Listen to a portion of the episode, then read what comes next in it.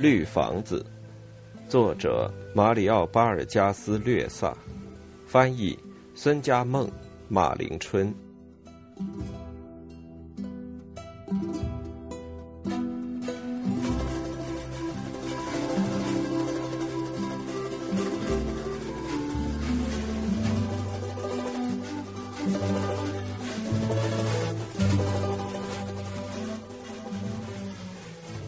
献给帕特利西亚。三，一整夜都没有一点声音，没有一点灯光。警长说道：“您不觉得有点怪吗，中尉？”也许他们在岛子的另一头。”罗伯托·德尔加多中士说道，“岛子好像很大。”天亮了，中尉说：“让大家把船划过来，但是别弄出声音。”警察和士兵们的制服在树木和河水中间，看来同植物的颜色一样。他们挤在一个狭窄的角落里，浑身精实，目光因疲劳而显得呆滞。他们紧了紧裤子和长筒靴，一缕缕的绿光透过迷宫般的枝桠射进来，笼罩在他们身上。在树枝、树叶和藤蔓中间。许多人的面孔都有着被小虫子咬的肿块和紫色的擦伤。中尉走过水洼边，一手拨开树叶，一手把望远镜举到眼上，向岛上观察。只见一壁高高的悬崖，灰色的斜坡，粗大的树木和草木茂密的秋风。河水波光粼粼，传来阵阵鸟鸣。警长猫着腰来到中尉跟前。脚下树草嘎嘎作响，两人身后警察和士兵的身影在密林中几乎没有动静。他们悄悄地打开了水壶盖，点上了香烟。他们现在不吵了，中尉说道：“这就不能说人家一路光吵嘴。这辛苦的一夜使他们结成朋友了。”警长说道：“又疲劳又不舒服。”只有这些东西才能使人们互相了解。中尉，我们要在天大亮以前给敌人来个两面夹击。中尉说道：“所以需要在对岸埋伏一组人。那那就得涉水过去了。”警长用手指了指水洼，这片水洼三百米左右。中尉，这样一来，这样一来会被敌人像打鸽子一样击中。罗伯托·德尔加多中士和其他人也凑了过来，两种制服被泥巴和雨水弄得分辨不清，只有船形帽和军帽才能区别哪些是警察，哪些是士兵。我们先派一个人去谈判，中尉。罗伯托·德尔加多中士说：“我看他们就只有投降一条路。他们竟然没发现我们，这很怪。”警长说道。同所有穷丘人一样，望比萨人耳朵可尖着呢。没准儿他们这时正在鲁布纳树丛中向我们瞄准呢。居住在鲁布纳树丛中，可又害怕鲁布纳树。罗伯托·德尔加多中士说：“这事儿我看到了，可我不相信。”众军警听着他们谈话，个个都是皮肤发紫、伤痕累累。眼圈发黑，神色不安。中尉搔着面颊，还得再观察观察。他的太阳穴上有三颗痣，形成一个红色三角形，一缕脏发垂在他那被帽檐半遮的前额上。警长和中士是不是都害怕了？罗伯托·德尔加多中士说：“怎么样？您的警察是不是害怕了？”中尉。我可不怕。这时爆发出一阵低语，一阵骚动，使得枝叶晃动起来。小个子、黑鬼和黄毛离开了士兵，说：“中尉，这可是侮辱人，不能允许他们。他们凭什么侮辱人？”中尉把手放到子弹袋上，要不是公务在身，有你好看的。我这是在开玩笑呢，中尉。罗伯托·德尔加多中士说。在军队里，我们总是跟军官们开玩笑，他们并不生气。我还以为警察里也这样呢。一阵水声盖住了人们的讲话，接着又是一阵小心翼翼的扑哧扑哧的划桨声。有人划了一下，在藤蔓和灯芯草丛下出现了几条小船。领水员宾达多和划船的士兵面带笑容，表情和动作中毫无倦意。不管怎么说，也许还是先谈判，让他们投降为好。贝说道：“那当然了，中尉罗伯托·德尔加多中士说，我提这个意见并不是由于害怕，而是出于策略。他们要是想逃，我们从这儿就可以射击；而我们现在去进攻，在水洼里就可能被敌人打成烂泥。”警长说道：“我们只有十个人。”他们有多少？使用什么武器？我们一无所知。中尉转过身来，众军警紧张起来。谁是老兵？众人的脸上露出不安的神情，嘴唇不停的抖动，眼睛紧张的眨着。罗伯托·德尔加多中士向一个棕色皮肤的矮个子士兵一指，此人向前一步走，说：“士兵伊诺霍萨道，中尉。”很好，中士，请你命令士兵伊诺霍萨带领博尔哈全体士兵到水洼对面去，埋伏在岛子正对面。我同警察们留在此地监视河岔的出口。罗伯托·德尔加多说：“那还要我来干什么？”中尉，中尉脱下船形帽说：“干什么？”他用手梳梳头发。我这就告诉你。他又戴上了帽子。把那绺头发塞进去。警长和中士去劝他们投降，叫他们放下武器，举起手在崖上集合。他把手放在头上说：“警长，由宾达多送你们去。”警长和中士互看了一眼，一言不发。警察和士兵又凑到一起低语起来，他们已经没有惧色，而是松了一口气。眼光中还流露出一种幸灾乐祸的意味。士兵们在伊诺霍萨率领下登上一条小船，小船摇晃了一下，有点下沉。领水员抽出撑镐，一阵水声，树枝颤动了一阵，军帽就消失在羊齿草和藤蔓之下。中尉检查了一下警察们的衬衣，小个子，你的衬衣最白，脱下来。警长要把它绑在枪上。你们两个听好，他们要是不老实，你们就开枪，不要犹豫。警长和中士登上了船，小个子把衬衣递给他们。宾达多用桨把船一推，船在枝桠中慢慢飘动起来。进了水洼以后，立即开动马达。单调的马达声一响，树林中的群鸟立即飞满了天，发出过噪的鸣声。一缕橘红色的光线在鲁布纳树后面升起，旭日的长矛开始在暗淡的周围射出光芒，水洼里的水显得那么洁净而平稳。伙计，我本来就要结婚了，警长说道。把枪举高点德尔加多中士说，让他们看清楚白衬衣。两人穿过水洼，但眼睛一直盯着悬崖和鲁布纳树。宾达多一手掌舵，一手在头上、脸上和臂上乱搔，口中抱怨着这突然而至的全身虫咬。这时，一片狭窄而泥泞的河滩已经在望，河滩上生长着光秃秃的灌木，还有几根大概是用来做码头的浮动着的树干。对岸，载士兵的船停靠了。士兵们跑步跳上岸，在露天下埋伏起来，用枪瞄准了岛子。伊诺霍萨的嗓子好极了，他昨夜用克丘亚语唱歌，真好听，对吗？是的，不过敌人为什么没看见我们呢？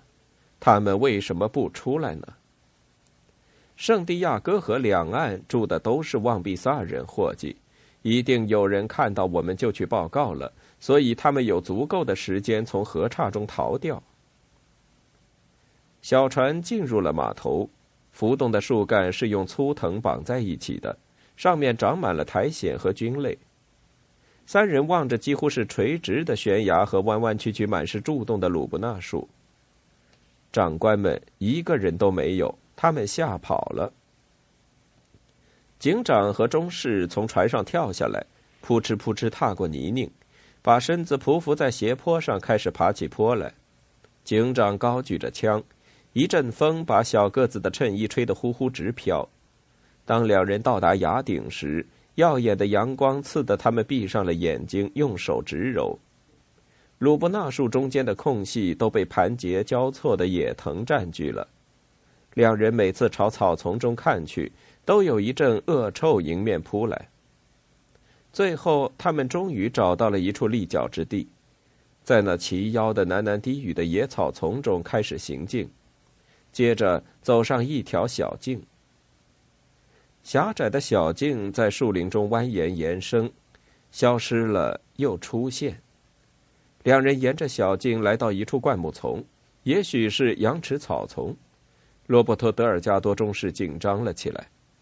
喂，把枪举高，好让他们看到我们是打着白旗来的。树顶形成了一个严密的苍穹，只有几线阳光不时穿凿进来。像是颤抖着的黄色布条直垂而下，处处有鸟啼，却不见鸟影。两人用手捂着脸，但仍感到东扎一下，西扎一下，火辣辣的。小径忽然到了头，尽头是一块平整的空地，铺着沙，没有杂草。他们还看到两间茅屋。喂，伙计，你瞧，茅屋高大结实。但是也一半被草木吞没，其中一间的屋顶没有了，门前黑乎乎的有一个大洞，像是一个滚圆的疤痕。另一间茅屋中却长出一棵树来，有力的把自己多毛的臂膀从窗子伸出来。两间茅屋的板壁都被常青藤淹没，周围长满了高高的杂草。台阶倒塌了，也做了野藤的俘虏。上面爬满了根茎。鸟儿在台阶和木桩上筑了巢，蚂蚁挖了窝，不是昨天晚上跑的，而是逃了很久了。德尔加多中士说：“差不多都成荒地了。”这茅屋不是旺比萨人住的，是白人住的。警长说道：“土人的茅屋没有这么大，而且土人搬家都是连房子一道搬的。”这儿还有一块空地，德尔加多中士说：“地上的树也是刚长出来的，可见这儿住过相当多的人。”伙计，唉，中尉要发火了，警长说道：“他本来蛮有信心，非抓几个回去的呢。”我们把他叫来吧，德尔加多中士说，用枪瞄着一间茅屋放了两枪，远处发出一片回声，哼。他们会以为我们同强盗干上了呢。老实说，我倒是希望没有人。警长说道：“我要结婚了，我可不愿在我这个岁数送掉性命。”在他们到达前，咱们先搜一下吧。”德尔加多中士说，“没准能找到些值钱的东西呢。”两人只找到了一些生了锈的废铜烂铁，上面也都布满了蛛网。地板上生了蛀虫，被白蚁掏得空空的，人一踩上去就松软的向下一沉。两人走出茅屋，又绕了一遍，在烧焦了的火堆、生锈的罐头和碎瓮片中找来找去。一个斜坡上有一口死水井，井里蒸发出阵阵臭气，飞满了云层般的蚊蚋。井周围有两排木桩，也都成了毛茸茸的网状物。罗伯托·德尔加多中士说：“这是什么东西？从来没见过吗？还会是什么穷丘人的东西呗？我们最好还是离开这儿，太难闻了，蚊子也多。”两人回到茅屋附近的时候，中尉和警察及士兵正在像夜游神一样在空地上转来转去，焦躁而困惑的向树木瞄准。白跑了十天，中尉叫了起来。傻跑了一场，你们估计他们是什么时候逃掉的？我看有几个月了，中尉。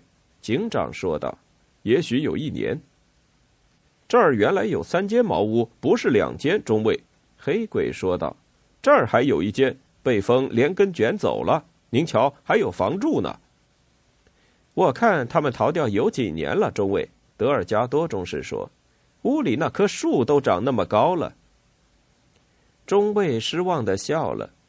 一个月、十年，这都无关紧要。他累了，反正他们是跑了。德尔加多中士说：“伊诺霍萨，去好好搜查一下，把能吃的、能喝的、能穿的都拿来。”士兵们在空地上散开，消失在树林里。中尉蹲下来，用树枝在地上挖着。黄毛，来煮点咖啡，去去嘴里的苦味。警长和中士点了支香烟，聊起天来。一群群嗡嗡作响的小虫子在他们头上飞过。领水员宾达多劈了树枝，点起火堆。这时，两个士兵从茅屋中抛出酒瓶、土瓮、破毯子。黄毛把暖瓶中的咖啡热了一下，倒在马口铁小杯子里，直冒热气。中尉、警长和中士刚喝完咖啡。突然听到一声大叫：“怎么了？”两个士兵跑了过来，说：“发现一个死人。”中尉一跃而起：“什么？”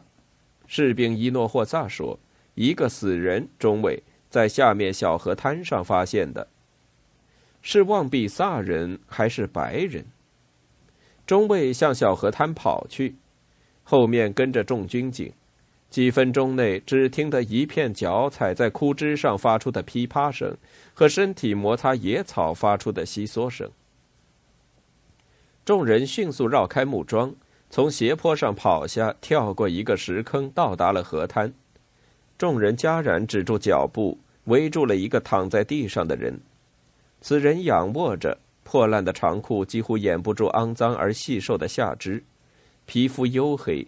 腋下有两撮发黑的压扁了的野草，手和脚的指甲长长的，胸部和肩部满是疤痕和伤口，干枯的唇边吊着一段发白的舌头。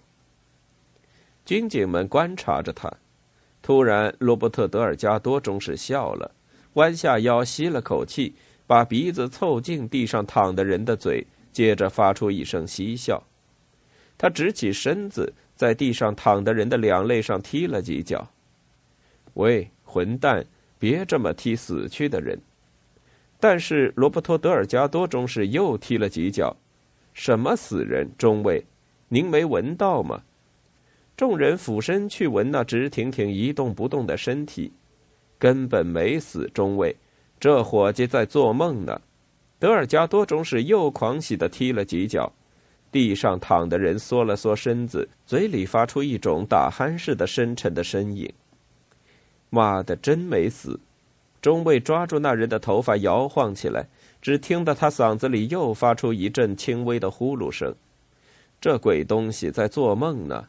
警长说：“是的，大家看，他喝过草药汁呢。”在火堆的白灰和几段木柴旁边有一个瓦罐，里面装满草药。